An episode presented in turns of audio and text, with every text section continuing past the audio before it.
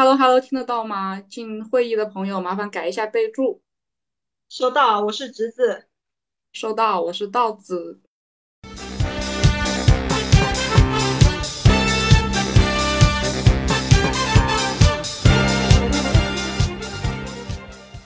然后你就从你的包里掏出一个孩子什么的，要不？我倒是非常想包掏出一个孩子，但那个时候工作是我的孩子。我们主要邀请到这位嘉宾是一位都市丽人植老师。Hello，大家好，我是植子，很高兴这个道子老师能够邀请我参加第一期的播客节目。客气了，以后有机会再多合作。没问题，应该下一期也是我吧？这一期这一期录完效果，要是听众反应好的话，我们可能会再给你来一个返返场。首先，我们看一下这一期的效果。然后，今天我们主要讲的呢就是出差这个话题。其实我们两个的话，算是在工作中比较擅长出差的。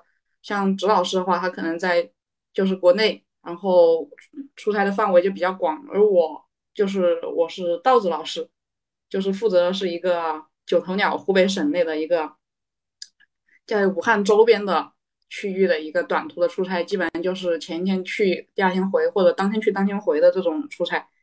也相当于是我的工作的话，可能就是高铁动车去上班，然后在高铁动车滴滴回来。我主要是在一个医疗行业的，然后做的事情都比较杂。我平时出差的频率的话，大概就是一个周一次。然后去过的城市，我之前都介绍了，就是湖北湖北省周围的周湖北省内的城市。好，我说呃，介绍一下直子老师的工作性质。侄子老师啊，怎么说呢？侄子老师可以洋气一点说，嗯，算是就是做咨询行业的吧。平均每一个项目会要出去出差，呃，一个星期、两个星期这个样子。然后去的一些城市，像我之前，其实我跟那个道子老师是一样，是做医疗行业的。然后那个时候我们出差，一般都是出一些这种一二线城市，最最低不低过二线城市这种地方，比方说一些什么北京啊、广州这些地方，是去那些医疗资源比较丰富的一些地区。然后我现在算是换了一个行业吧，可能做一些，就是一些比较，呃，比较比较接地气的一些产品的。一些这样的项目，对。然后我上一次出差的话是天津，然后去了长春，也是我第一次去东北这个样子。我出差的话，可能就是连续在一个呃一个城市待个好几天，然后工作的话，可能就是真的是特别的。紧张，然后我们在那边周末的话，可能都没有时间去出差那个地方玩一玩啊什么的。虽然我我老板还还跟我说要买一张那种景点门票，让我们周末去休闲一下，但是基本上就完全没有时间。其实我之前是在一档播客节目，就是现在比较火的一线播客节播客节目里面，那天我是从重庆早上的飞机飞回湖北吧，嗯，然后就听到了他们说，就是聊到。就人在旅途遇到了一些事情，那一档那档节目其实他们的收音做的可能就一般般，千万不要来找我们哈。但是那档节目我听得很爽，因为有时候在路上的时候听别人 在路上过得有多可怜，就突然觉得自己也没那么惨了。你你说的是我知道的那个吗？嗯，是那个那个那个那个那个五个五个字的。哦，那些听众应该不会听到这个节目，是我们真的是蹭热度蹭的太厉害了。就是我们什么热度都想蹭一下，然后希望火了的话，那档节目不要过来骂我们就行了。我首先就是讲一下我自己住宿的条件，因为我像我们平时去了一些武汉下边的地方吧，就是大概三线城市的话，住的最多的，因为我是医疗行业嘛，啊，然后肯定就首先选择离医院近一些，所以我一般住的最多就是城市便捷。我可以讲一个我第一次出差，就是跟我的老师一起。便捷是什么？城市便捷酒店是是那种很 low 的酒店吗？就是和七天如家差不多吧。哦，你们有拆标吗？嗯，好像没有拆标，但是肯定就是你不能太超过那个数，要不然老板可能会不太高兴。就是我一直给自己叫的名字就是城市便捷女都市丽人，城市便捷都市丽人，就是城市便捷里面它的那个早餐。哪家好吃，哪家不好吃，我已经了如指掌，并且如果要是有哪哪位听众哪天在城市便捷遇到我了，湖北的下边的城市便捷遇到我了，可以直接报暗号，我可以分享一张早餐券给大家，也算是一个听众福利吧。难道他每家店都是早餐是不一样的吗？而且我觉得应该有早餐的酒店应该还可以吧，至少不是那种特别 low 的。就是像七天嘛，就是那种就早餐反正能吃，但是不好吃，并且阿姨就很随意，阿姨就大概七点钟过去的时候，阿姨就自己在吃早餐，然后你就等着她，她吃完了，她给你做，你就可以吃了。七天还有早餐，我从来没有遇到过。是的，如果你要是七天的那种高级会员还是什么会员的话，你每次进去他都会送你一瓶那个酸酸乳，反式脂肪酸的那个奶。但是我觉得就是那种便宜的那种宾馆好像都不是很好吃，除除非有有那种很高级，就是有那种自助式的，好像就会呃好好吃一点。哦，但是长春的宾馆除外。长春的宾馆不是自助式的吗？长春的宾馆有锅包肉。自助式的。哦，我不是跟你说，我就是在长春住的那个，呃，就是您经常在湖北下面的城市住的那个维也纳吗？对，对啊，他的那个早餐就超级难吃，然后一些什么，呃，炒菜，然后，然后我我都不太记得，反正他他家早餐就是特别难吃，他大概有二十个可以选的选项。但是我觉得就没有一盘我能吃的。我觉得是是不是我们的口味？因为我在这里给观众介绍一下，听众介绍一下，听众朋友们介绍一下，我是一个土生土长的九头鸟湖北人。然后我们这边的植老师的话是一个土生土长的辣妹子。对，我是湖南人，其实然后我们那里也有一个县里的人也叫九头鸟，反正我就是。跟稻子老师属于那种喜欢吃辣，然后口味重的那种人。对，因为湖北这边的早餐其实很神奇，就是它永远都有两样东西，一个是牛肉面，一个是热干面。所以你只要在湖北，你就永远能吃到热干面。嗯，然后我是推荐大家，如果要是来湖北的话，就是可以不吃那个酒店的早餐，可以去吃一下湖北的当地的热干面。我比较推荐就是长庆麦香园。嗯，这个也是我很喜欢吃的一个东西。我每次去道子老师家，就是要去吃他家楼下的这个热干面，然后吃一碗能顶一天。对，吃一碗，早上十点钟吃一碗，晚上晚上十点钟到了上海的家，发现还是个饱的。常卖四块五，非常非常划算。您去过一个城市当中，就是觉得最有意思的城市是有哪一些？有意思的城市啊，其实。出差的话，其实我真的是觉得是天津，因为他们讲话就很，天津人讲话就很搞笑。我记得你好像给我讲过一个最搞笑的一个天津的，就是你好像在天津的超市录一段什么，那个，我就我记得我那次去天津，就是一下那个飞机，然后上那个出租车的时候，然后那个司机师傅就是一个五十多岁的一个感觉五十多岁那种天津大爷吧，我一上台就就一句：“姐姐，你去哪了？”就就把我震到了，然后因为我很喜欢吃麦当劳嘛，我会去每个城市都吃麦当劳。然后那个天津的麦当劳是有一个实体的阿姨，然后在门口喊“喜欢您来”，我也学不出来，反正她就是蛮元气吧，就是 听说这个阿姨很元气。然后，然后因为我我工作的话，我是会需要去一些那种超市大卖场，可能拍一些。呃，照片啊，视频这样子。然后那天我记得我是去家乐福还是华润万家吧，然后在那儿拍一个视频，然后然后那个超市那个理货员就喊一句，他说：“姐姐干嘛呢？” 然后后面我就说我是我是网红在拍 vlog，然后然后非常的仓皇的就逃走了。然后天津大妈就问你嘛是 vlog？我看到基本上我们，因为我有时候会看一下别人出差的 vlog，然后我也会在就是某乎上面搜一下别人出差，然后我发现大家出的差好像都很高级，就包括我在某网上面看到一位我也是经常出差的一位某某人，感觉这里是不是都可以逼掉？然后然后他出的差基本上就是一些就大逆嘛，他出的差基本上就是一些比较高级的。对啊，我看他每次都住那种套间，哎，就是好几十平，我觉得一个人住好浪费啊。哎，我这里我就要讲一下，就是我有一次去咸宁的时候，然后我们给客户，完了这个是完全不能发出去了的，就是我们给客户订了很多房，然后我同事那天跟我两个过去，大概是去年圣诞节，飘着雪，这个时候大家去咸宁嘛，就是嗯，可泡温泉，对，就咸宁是一个泡温泉的地方，就像日本的一个，哎，我我也忘了，日本香根那我小时候差点在咸宁淹死，你知道吗？对对就在那个温泉。对 咸宁温泉里面，就是呃咸宁湖北咸宁泡温泉地方，就相当于日本香根，然后 这有点太厉害了吧？那天刚好又是个圣诞节，又是个比较大的会，我们发现我们没有房了，我跟我同事两个人没有房了，就只有那个一千二的总统套房。那总统套房才一千二，就是比我想象便宜很多啊。是的，是的，也比我想象的便宜很多。但是我我想象的就是我在我在大街上睡一晚上。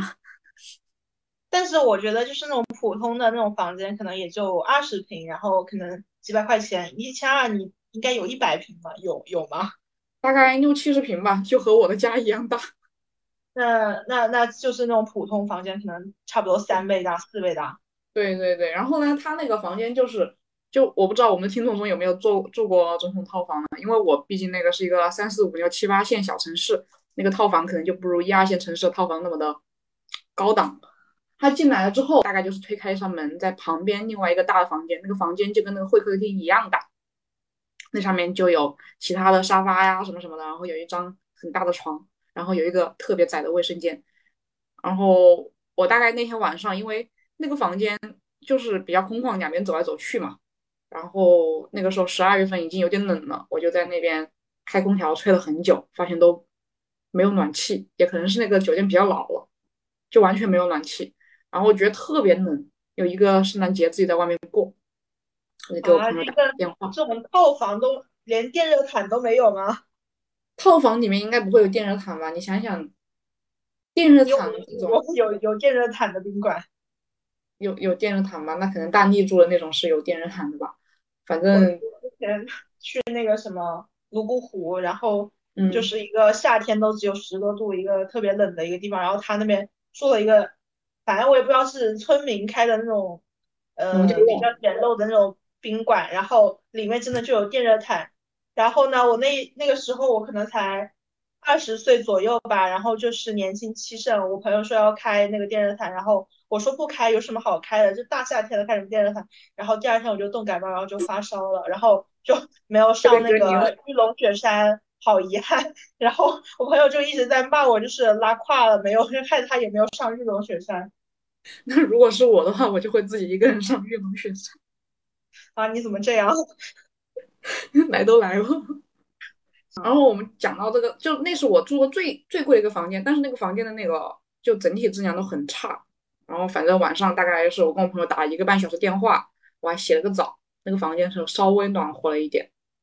这个就是我的总统套房初体验，反正我就觉得很一般。然后那天我就在一直在想，第二天开票的时候一直在想，我说有这个钱，我不知道去网吧坐一晚上，你给我一千块钱。因为我平时出差的话，大概是在外面是两点钟睡，五点钟醒，这是我出差的生物钟，所以我基本上都一般再晚我都只要能回去我都回去了。但是那天在总统套房，我是十点半睡，早上八点钟醒的，那是我睡得最舒服的一次。我觉得这一千二花的也挺值的吧，就是每个小时都有点贵，但是我还是住了。对，然后自从那一次，我好像再也没有去找过你了。对，然后也没吃过长麦，哎，我我都我都已经这么久没吃长麦了呢，我你这么一说，我好想吃。然后今年我们直接开始线上了。我明下次下次录的一个选题的时候，我们就聊一下美食。就像我前面讲到的，就是大家如果在呃湖北的维也纳以及那个啥里面遇到我，你只要报只要报我们的暗号，我们的暗号是什么呀？我们的暗号啊，就是 我们的暗号不是嗯嗯好的，知道了。哦嗯好的，知道了。对你只要跟我们报我们的暗号，我们基本上我可以随时请您吃早餐。吃维也纳的早餐吗？那倒不必吧。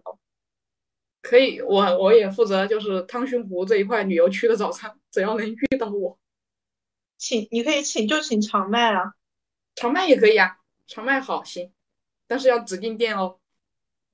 对，如果有人在上海遇到我的话，呃，我应该不能就是像道子老师这样，呃，豪气的包一个区域的早餐，因为这里的早餐很贵，还有那种 brunch，我应该是请不起的，我应该就只能请你吃个呃麦当劳早餐吧。就我以前用 iPhone 的时候呢，我真的是精确到地铁上我哪一站有信号，我赶紧就是在那里把我的麦当劳下单，然后然后我下地铁，然后赶紧去那个麦当劳取餐，然后再到公司去工位上把它吃掉，就是真的是计算的非常精确。对，现在现在你现在你可以不用这么精准的对，因为我现在换了一换了一部信号非常好的手机，可以支持我在那个 地铁上开一整个电话会议。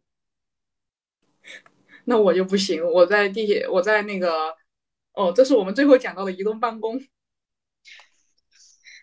对，要不来就来讲一下移动办公吧。我我觉得你应该也是老移动办公了。对，我们就讲一下移动办公，就是。就是我先讲一下我自己的移动办公，大概就是端午今年端午节的时候，二零二一年端午节的时候，因为我不知道这档节目什么时候出来。我去，大概我去那次是去上海找指老师，然后我的老师就是好死不死有一个季度会，然后给我安排到了当我在给指老师的路上找指老师的那个高铁上面，然后我又用了一个苹果的手机。所以基本上就是完全没信号，并且那一天又晚点了。然后 iPhone 它有一点很神奇的地方，就是它知道你什么时候需要信号的时候，它就给你信号。我记得我那天大概是从汉口站，整个汉口站是完全没信号的，就不是二 G，也不是一网，什么都不是，就是无信号。嗯。然后开了一个小时，大概一个半小时，大概七点钟的时候，我的电话会议好了，我到了大概是合肥这个地方吧。我具体到哪我真不清楚了，我就上去了，还还没到合肥，一直到我前面几个人讲完他们的，就我几个同事讲完了他们的 PPT 的时候，讲完了他们 PPT 以及工作汇报的时候，到我的时候，我跟我老师说明一下情况，我说老师我在高铁上面，信号可能不太好，老师说好好好，那你就别讲。我一听，嗯，瞧不起我，我说我要讲，然后呢，他们听到了吗？然后他们全部听到了，我大概讲了二十分钟，以及我跟老师沟通，讲了二十分钟之后，我下一个同事就是又讲，就是讲完了我们所有的，包括我工作的进度什么什么的，我旁边那个人都听得目瞪口呆，不知道怎么用 iPhone 在高铁上面开电话会议，我自己都很目瞪口呆。全部讲完了，讲完了之后，啪，没信号了，我后面同事在讲什么，我什么都听不到了。一直到上海。嗯，你是哪天啊？你是工作日过来的吗？工作日高铁上应该每一个车厢大概都有三三个人左右在开电话会吧？我觉得。对我那天过来的时候，大概是我还没进来，然后六点钟的时候，我就听到有一个说，那个就以前的，相当于就是我们即将到了国庆节的那个下午的晚上，然后就有人说：“Hello，Hello，小伙伴们，我进来了，你们听得到我声音吗？稍等一下，我我戴个耳机。”我就知道他在开电话会议，反正我感觉是去我在湖北省内基本上很少听到开电话会议的，还是上海这个地方比较高级，大家都在开电话会议。就是最频繁的那一段高铁，应该是上海到杭州的这一趟高铁，就是来回不管来还是回，就是每一趟都是每个车厢至少有三个以上的人在开电话会议，然后车厢就吵得不得了，每个人都在都在讲。然后我就怀疑他们每个人应该都是用的跟我是同一部手机吧，要不然信号怎么会这么好？大家就就那他们就多嗯，他们绝对不可能用的是苹果的手机，我是这么认为的。那他没法开。对，然后应该都是一些什么那种互联网人啊，然后就讲一些那种词汇什么黑话，呃，对，什么底层逻辑啊，呃，抓手啊，就就这种话，互联网黑话，对。对对，知识老师做过最离谱的移动办公是什么？应该就是在那个，因为有一次我去杭州的时候，然后，呃，我的工作呢就是需要做一场那种访谈，然后，呃，我们的客户是要求必须要在非常安静的一个地方，然后那个时候就是在杭杭州的一个那种就郊区啊，那种什么。拱墅区那种地方，杭杭州人听到不好意思，然后然后就实在没有办法去找到那种什么宾馆包厢啊，或者什么餐饮店包厢这样子，然后呢，我们就是花了一千多块钱租了一辆大巴车，在在那种五六月份那种高温上面，然后就在那个大巴车上做了一场访问，然后在上面就搞得像个战地记记者一样，因为我们是要用那个电脑，然后去开一场那种。呃，就像相当于视频会议一样，因为我们还有人在远程在听嘛。然后呢，我们是弄了一个就是那种车载式的那种呃电源线，然后给电脑供电。然后我们还有那个移动 WiFi。然后呢，然后呢，再然后呢，就是让那个司机搞了一箱子那个矿泉水，然后再垫着那个垃圾桶，然后就垫了一个高的地方，然后把那个电脑就是放在那个地方，好让那个摄像头可以拍到我我我我和那个就是受访的那个人。这样子，然后就特别的超级热，然后因为就是不能发出声音嘛，就是要环境要安静，然后也不能就是把车子发动起来，空调打开啊什么的，然后就是很热很热的就在那里做做访谈这样子，这个应该就是我最最离谱的一次那种移动办公经历。那次你大概是经历了多久？就是那个访谈。应该也就可能两个小时，但是那几天我有好几场就是没办法找到场地，然后就是在大巴车上面坐的，然后最后面那个司机都已经受不了了，然后他就下车了，然后就让我们在那里坐，然后最恶心是就是呃本来说我们是。想就是开到一个地下停车场嘛，然后一开下去，然后就是那个移动 WiFi 就开始没电了，然后然后我一看，就是他买的是那个电信的那个卡，你知道吗？就是信号非常的差，然后只能车停在一个大太阳上面，在那里特别的热，做了好几场访问吧。然后那那以后我就对那个大巴车有那种心理阴影了。你说的是中巴车吧？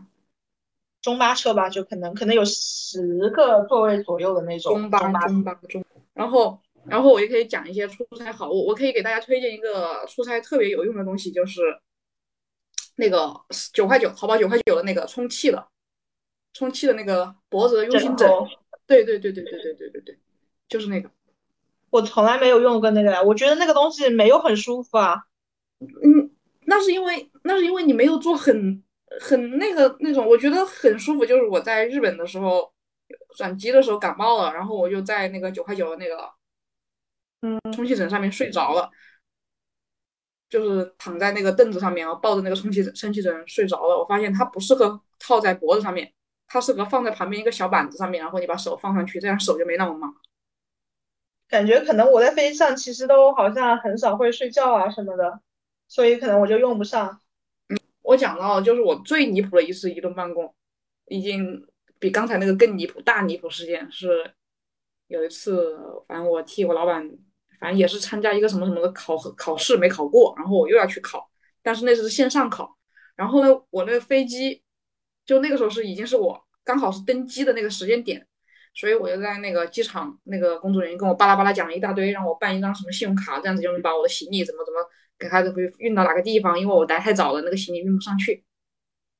但是我那个时候就一直要等客客户那边有什么要求，然后我一直要找一个很安静的环境，然后大概就是给他一个考核，然后给他解释。我就办了一张特别莫名其妙一个信用卡。他说你以后经常坐飞机的话，如果你经常出差坐飞机的话，每次走你的账，你还可以找什么休息室什么的。但是我在湖北省内出差，我要飞到哪里？我要飞到恩施去吗？不可能啊！然后还有机场啊，嗯，恩施有机场，这是最离谱的。然后，然后我反正我就办了，办了之后我就把我的行李就是托运进去了。我就说问他，他说会，他当时办那个信用卡的时候跟我说，他说会给我一个很安静的办公环境。我寻思着你还给我办公环境这么这么好，办个信不就是张信用卡吗？我我把我的行李搬进去之后，他把我带到一个母婴室，他说。你就在这里搞吧，这个地方一般都没什么人，就我同事进来吃饭，然后我就在那个母婴室那个地方坐着，在那里背那些内容，我大概做了半个小时，就是有人进来哺乳，对，没没没有完全没人进来母乳，有一个人进来洗碗，就洗 工作人员进来洗碗，他看着我看着他，我想着我是不是应该退出，因为那个母婴室上面摆了一排碗。然后，然后你就从你的包里掏出一个孩子什么的，要不？我当时非常想包掏出一个孩子，但那个时候工作是我的孩子。然后，他好恶心啊！这句话，呃，我这句话单单独讲给我老板听。然后，然后我就我以为他会赶我出去，因为那里面可能就是他们工作人员的那个房间。他看着我，看着他，他就进来把碗洗，然后不知道哪地方掏出个洗洁精，洗完了之后，把把这个纸抹纸一擦。然后他就出去了，又过了半个小时，然后那个时候我电话大概就要过来了，我一直在等着在。然后我又过了半个小时，我然后一有一个推着行李箱那个女孩进来了，嗯啊，我想哦，有人来喂奶了，那我是不是应该一下？然后他他看着我，我坐在那个母婴室那个凳子上面嘛，然后他说他以为我在喂奶，他说我可以换一下衣服吗？我从北京飞过来的，武汉好热。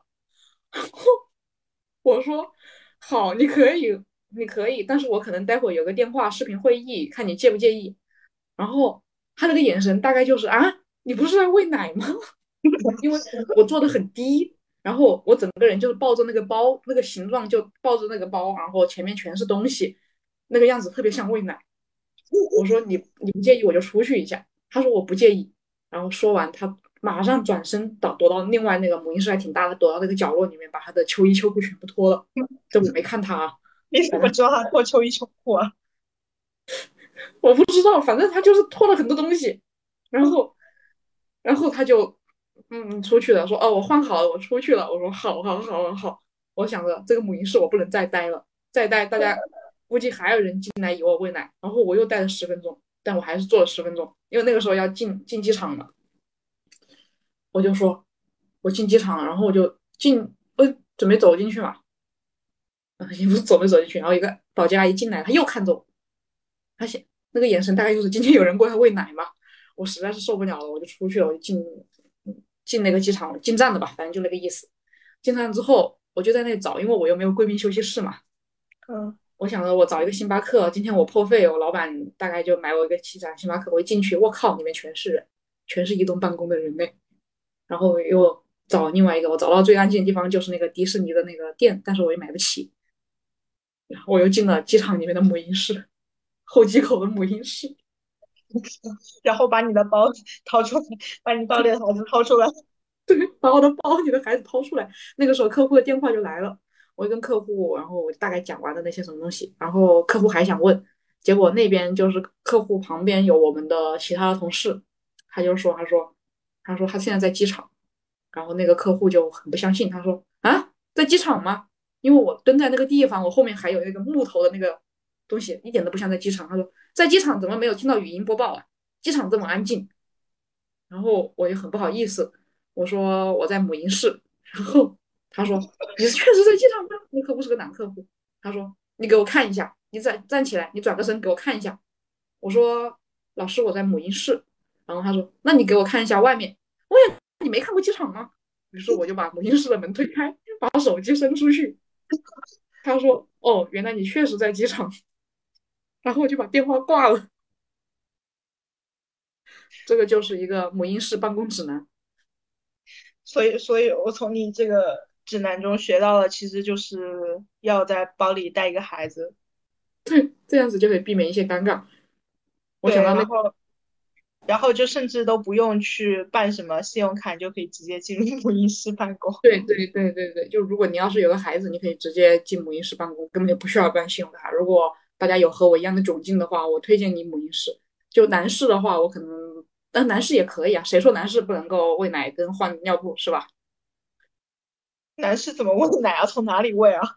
男男男士可以用那个，就是那个叫那个东西叫奶瓶喂奶呀，是不是？哦，对不起，我差点以为你要说出什么不能播的东西，对不起。不不不不不，我只是要打拳。好的，对不起对不起。然后。我觉得，我觉得您为什么总是享受那么好的那种，在在那个候车啊什么？因为我好像候车就是去那种很 low 的那种经济舱，那候车。我我享受到，那您下次也可以去母婴室啊。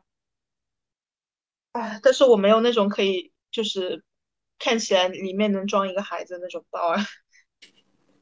我我一般就是拿一个登机箱这样子，然后我身上背的绝对是一个很小的那种腰包，然后就装。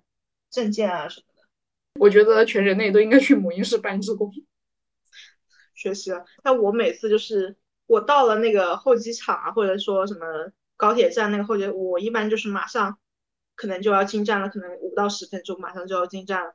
可能就是就是因为我真的是卡点卡的太那个了，然后就导致我其实我连高铁都误过。哦那您是怎么误误过？是因为那个时间管理没管理好吗？就没有管理好啊！就是有一天我我告诉大家，千万不要在什么节假日放工第一天早上，呃，打车去高铁站或者去机场，真的太堵了。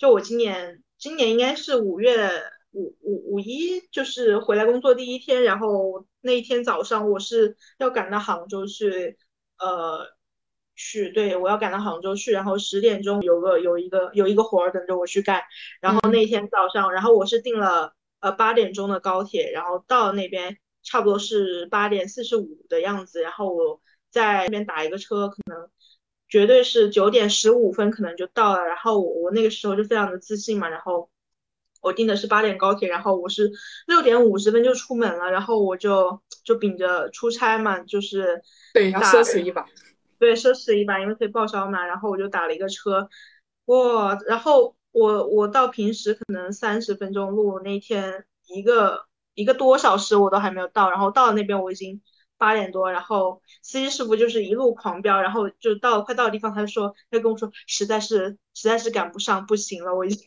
你你赶紧改签吧，然后然后我就在那里改签了，改签之后就 对，然后他应该也没有很抱歉，反正他觉得他就是已经他已经努力了。很努力了，他已经很努力了。然后，然后期间我一直问他还有多久，还有多久，还有多久？然后他就说快了，快了，快了，我已经在踩油门了。然后，反正还是开了一个多小时，然后直接把那个路。然后呢，我又我又订了另外一班车，十分钟之后吧。然后到离我到站还有十分钟，然后我又开始时间管理又发作了。然后我就去那个高铁的星巴克买了一杯咖啡，然后那个搞糟糕的咖啡等的很久，那个店员。还还多久好？还有几分钟？呃，我我我我 我急着赶车，能不能快一点？啊，可能八分钟、九分钟的时候，我终于拿到了我的一杯星巴克，然后我就往那个进站口冲，然后我那个时候就应该是正好我上车那一下一秒钟，可能就门就关掉这个样子。哇，那太危险了。然后对，告诉大家，除了不要早高峰，不要是打车之外也不要买星巴克。买 星巴克，然后我下车到了杭州之后，还有一段路，本来说我打算是打车的，然后这我现在，然后我就已经开始害怕，坐了一个地铁，到了一个地方之后，我又骑了一个杭州的共享单车，然后 又骑到了我要到的地方，然后就那个时候算是就是准时赶到了，大概是九点四十多分赶到的。老板到现在还不知道这件事情，就不知道我很重要的事情竟然把高铁都误了，他到现在都不知道。然后我就我就去了高铁。对，不要喝星巴克，然后不要打车，就是这样子。然后你有没有什么？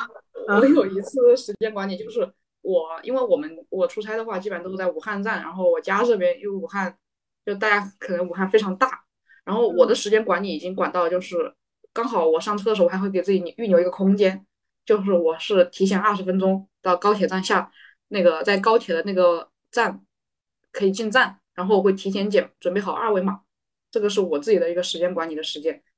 嗯，就是说我如果要出门的话，我就必须先骑个共享单车或者坐个公交车，然后到我的呃旁边，我我家旁边有两条线，就是两条不同的地铁线。然后一个地铁线的话，到武汉站换乘一次大概是五十分钟。另外就是如果不等车，等车的话是是等车的话是五十二分钟，不等车是四十八分钟。然后另外一条地铁线的话，就是我骑自行车过去十分钟，然后，然后我再加上也是换乘一次，大概等车的话就是一个小时十分钟，不等车就是一个小时五分钟，就已经精确到这种地步了。然后那天，所以我每次都是非常的精准，包括取票的时间，在哪个地方取票。然后那天是一个雨天早上，因为我要搬着一个行李箱，那个行李箱是我们的一台设备。我就比较懒，我说今天这个时间管理可以，我就在家里一直玩手机，一直玩，一直玩，一直玩，玩到将近还有一个半小时的时候，我开始慌了。我说完了，是不是赶不上了呀？今天又下雨，算了，其实雨一点都不大，只是路有点湿而已。然后我想了，算了算了算了，要不打个车去地铁站吧。然后我搬着那个行李箱，行李箱大概有二十斤重。我在我搬着行李箱的时候，我打开滴滴那个软件。我的手就有点抖，就输了武汉站。因为其实我平时就去武汉站的话，那个价格大概是走二环是六十几块钱，走三环是八十块钱。就是我平时也打车，就晚上十二点，晚上十二点钟的武汉站的话，我肯定是会打车回来的。平时我自己走点账的话，就是一般都坐地铁，其实时间是差不多的。就如果不堵车的话，大概就是四十五分钟到武汉站。嗯，然后就我的时间管理已经管理到分了，就差秒了那种程度。我寻思着四十五分钟，我今天就算是早上十点，我预留他二十分钟的堵车时间，对吧？那大概就是一个小时十五分钟，跟我坐地铁的时间是差不了多少的。如果坐地铁的话，肯定会有点赶。然后我现在出门走到楼下，我开始打车，五分钟之内车到我的门口的话，我现在开始收东西、丢垃圾，出门的话，那刚刚好。然后我就动身了，搬着我的东西出动身了。我进电梯的时候，就打了一辆车，车和我想象的一样，都刚刚好。我刚好车刚好到门口，我刚好上了车，司机刚好下来跟我把行李行李搬到行李箱里面去，就已经这么完美了。然后就上车，上车了之后，我没有想到十点钟的南三环也这么堵。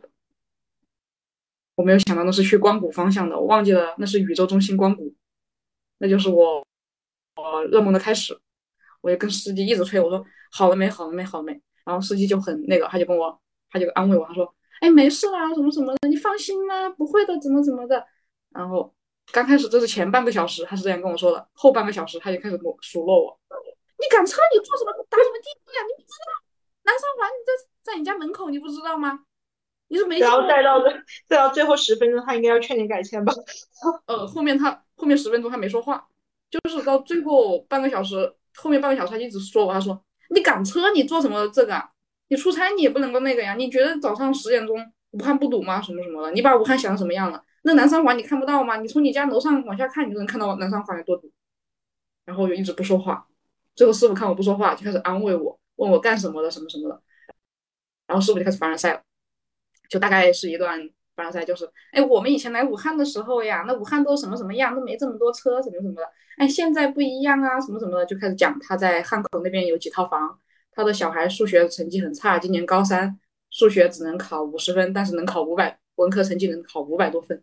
我在旁边，嗯嗯，好的好的好的，就一直在听着。最后十分钟的时候，师傅就一直问我，他说：“你的车赶得上吗？”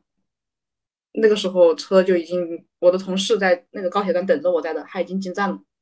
然后我不说话，我说应该是赶不上了吧，我说我改签吧。然后师傅也不说话，然后我改签，改签了之后我们沉默了五分钟。我说师傅改签了，师傅看了我一眼说好，然后师傅就开始绕路了。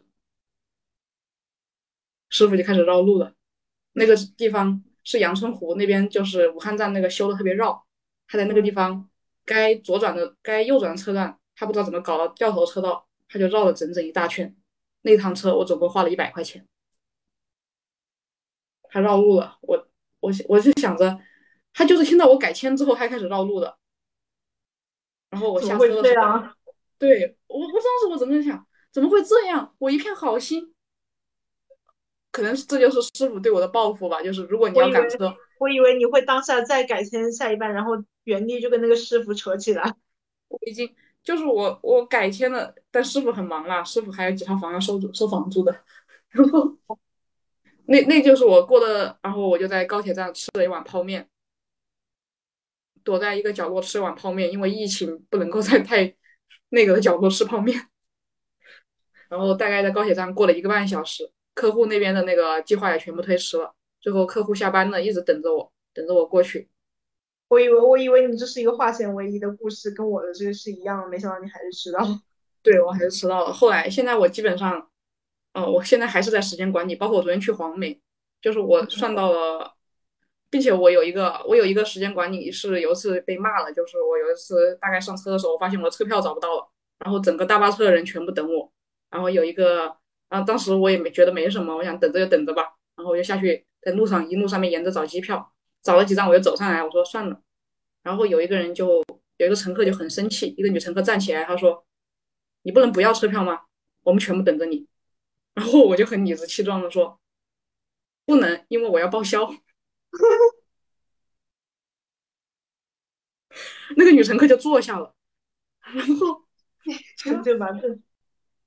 然后司机就跟我说：“你要不再去前台去那个卖卖票的地方再给你开一张吧。”我说好，于是我就走了。然后走到一半，发现那个车那个车票在我的裤子口袋里面，于是我就走回去了。然后司机说：“你这么开开这么快就开好了？” 然后我不好意思跟他说我的那个车票在我裤子口袋，我说：“呃，我在路上捡到了。”然后全车人就走了。就我现在那种高铁坐完，我都是回来之后，然后在出站的时候才取票，然后就避免像像您这样尴尬的情况。就我一般也是会出站的时候取票，但是大巴车的那个票就是当场出嘛。然后出站取票，我一般出站取票就很容易遇到一些就是大爷大妈或什么人，他们就都会问我怎么取。啊？他们不会搞是吗？对对，就就我有一次，我都人都快脱不了身了，就在武汉站那个地方。我觉得武汉站应该有一个工作人员在那个取票的旁边，因为真的很多人不会取票，他不知道怎么取。然后我有一次我就跟这个人取，这这个人取完之后，另外一边说：“哎，那我怎么取啊？”我叫这边取，这边刚取完，那边说：“你叫我也取一下。”现在不是都不用取票了吗？你就告诉大爷大爷大妈，如果你不要报销，就不需要取啊。但是大爷大妈他们有的人确实要看票，就是就是他不可能一直拿着手机那样。对着比嘛，有个票肯定清晰一些，就跟我一样，因为我平时我上车我都是看，都是拿着票在看，我从来不拿手机看，因为苹果手机也没什么电量，大家也知道吧，幺二三零六有时候进站也打不开。所以就是归根结底，你们出在你们出差之前千万要换一个 叉叉牌的安卓系统的手机好吗？是的，是的，是的，要不然的话，你就要从你的一堆出差的截图里面找到你是哪一趟车。然后我还做过一些比较离谱。啊！你打开 A P P 哦，你的网打打不开 A P P 是打不开 A P P，就是我的手机根本打不开 A P P。求求你快点换手机了，受不了。就是我觉得这这一期话题可能有二十分钟都在讲 关于苹果手机如何出差。对。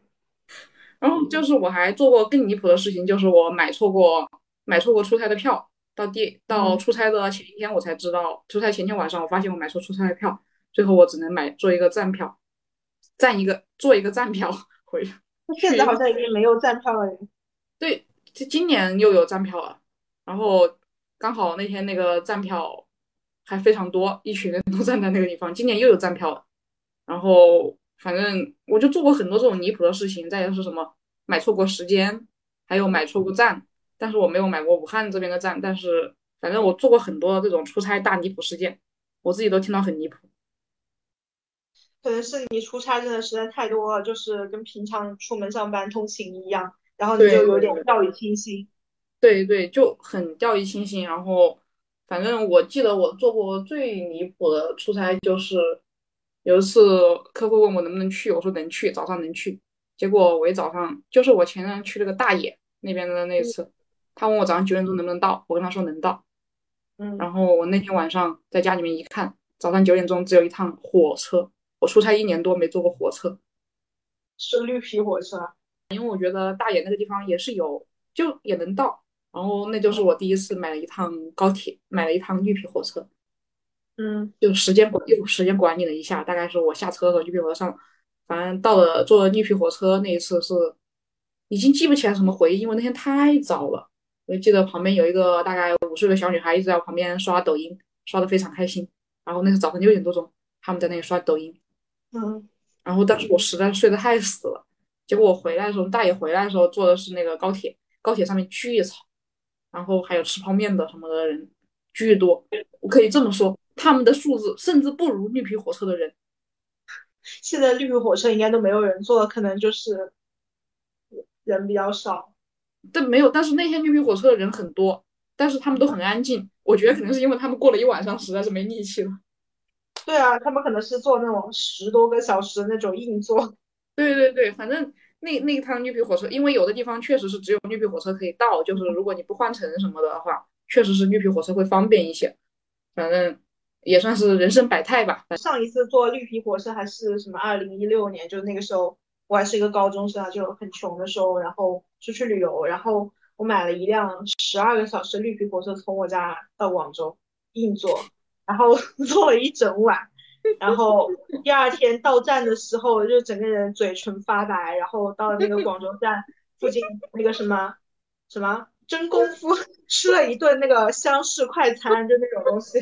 然后呢，还在广州站他妈的把手机给给人偷了，你知道吗？然后就很很气。然后我本来说，我手机偷掉之前，我本来说从广州回来，我还是不要坐绿皮火车，我坐高铁回来。然后偷掉之后，又坐了绿皮火车回来，又是十七个小时绿皮火车，硬坐回来了。就是就是，其实我自己内心是非常非常厌恶绿皮火车的，但是我坐一次之后，我觉得短途就是两个小时以内，其实我是可以接受，因为绿皮火车离我家巨近，就我都不用时间管理，大概一眨眼就到了。二十分钟都不到，就到了，就打车的那种程度。坐地铁也巨近，十几分钟就到了那种。但是我实在是不想坐绿皮火车。我还没有讲我的好物分享呢。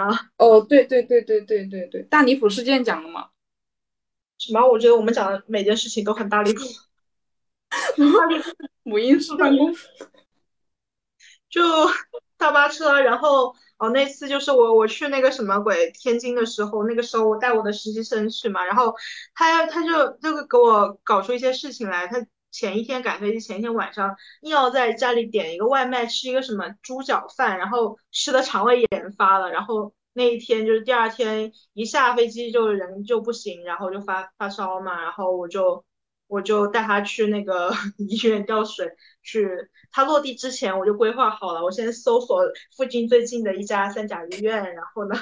然后呢，再搜索了一下我我马上要去，就是我要去工作的那个地方，然后取其那个终点站，然后呢，我们之前在那里汇合，然后呢，然后我先把他搞到医院去，然后让他在那里化验，化验他化验的时候呢，我就赶紧抽空出去到我要去当妈，对，去工作的地方，赶紧去把我的事给办了，然后然后呢，他就开了药，然后第二天就好歹也是好转了嘛，这就是我的当妈大礼。当妈大女出差大妈大女仆事件，对，然后广州人的东西都不能吃。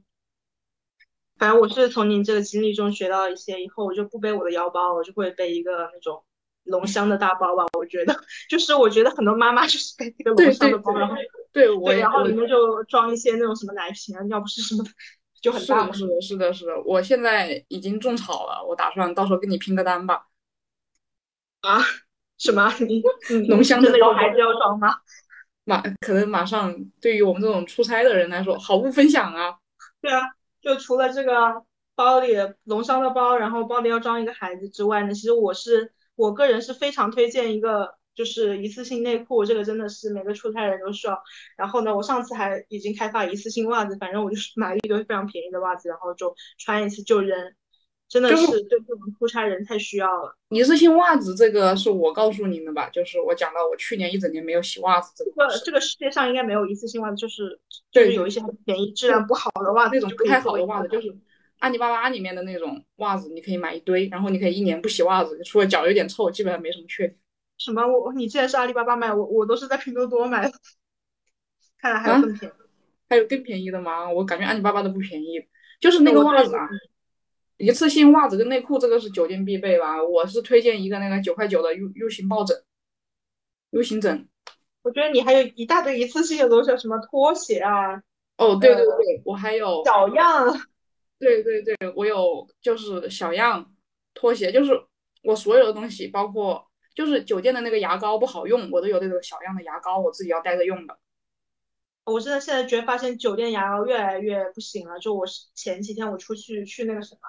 就是去周边某个城市，就是一个岛上，然后住了一个民宿，然后它里面是两面针的两面针嘛，对对。然后呢，就是比我记忆中的两面针的那个缩小版，已经那种量已经少了很多。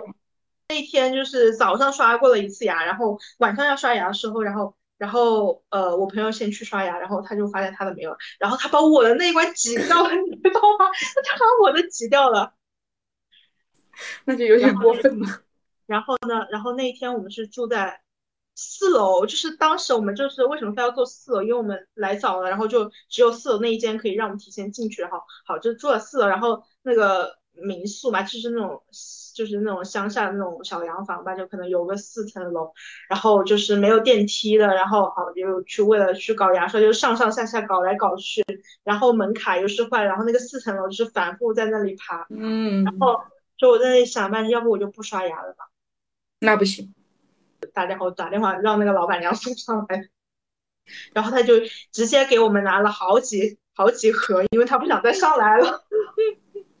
就是我昨天那个也是两边针的那个牙膏，那个牙膏就完全不行。我现在就上次我去上海找植老师，我都带了我自己的就出差专用的牙膏。你是什么牌子？是大牌子吗？嗯，是大牌子，但是有没有做广告的嫌疑呀？是舒克，呃，不对，不是舒克，舒克牙膏不好用，我忘了什么，反正是个果味的。舒克是什么？我都没有听过。就是就反正就是那个，呃，要不淘宝上面经常发券的那个。要不你就你就去买一个那个两面针的正装，不要用它的小样。我不我我不我不要买两面针，两面针那个出差的味太重了。我的好物的话，就是就是，其实我感觉我基本上没什么好物分享。我要分享的就是吐槽的地方，比如说不要用苹果手机。哦，对我有一个特别好的东西分享，就是充电宝。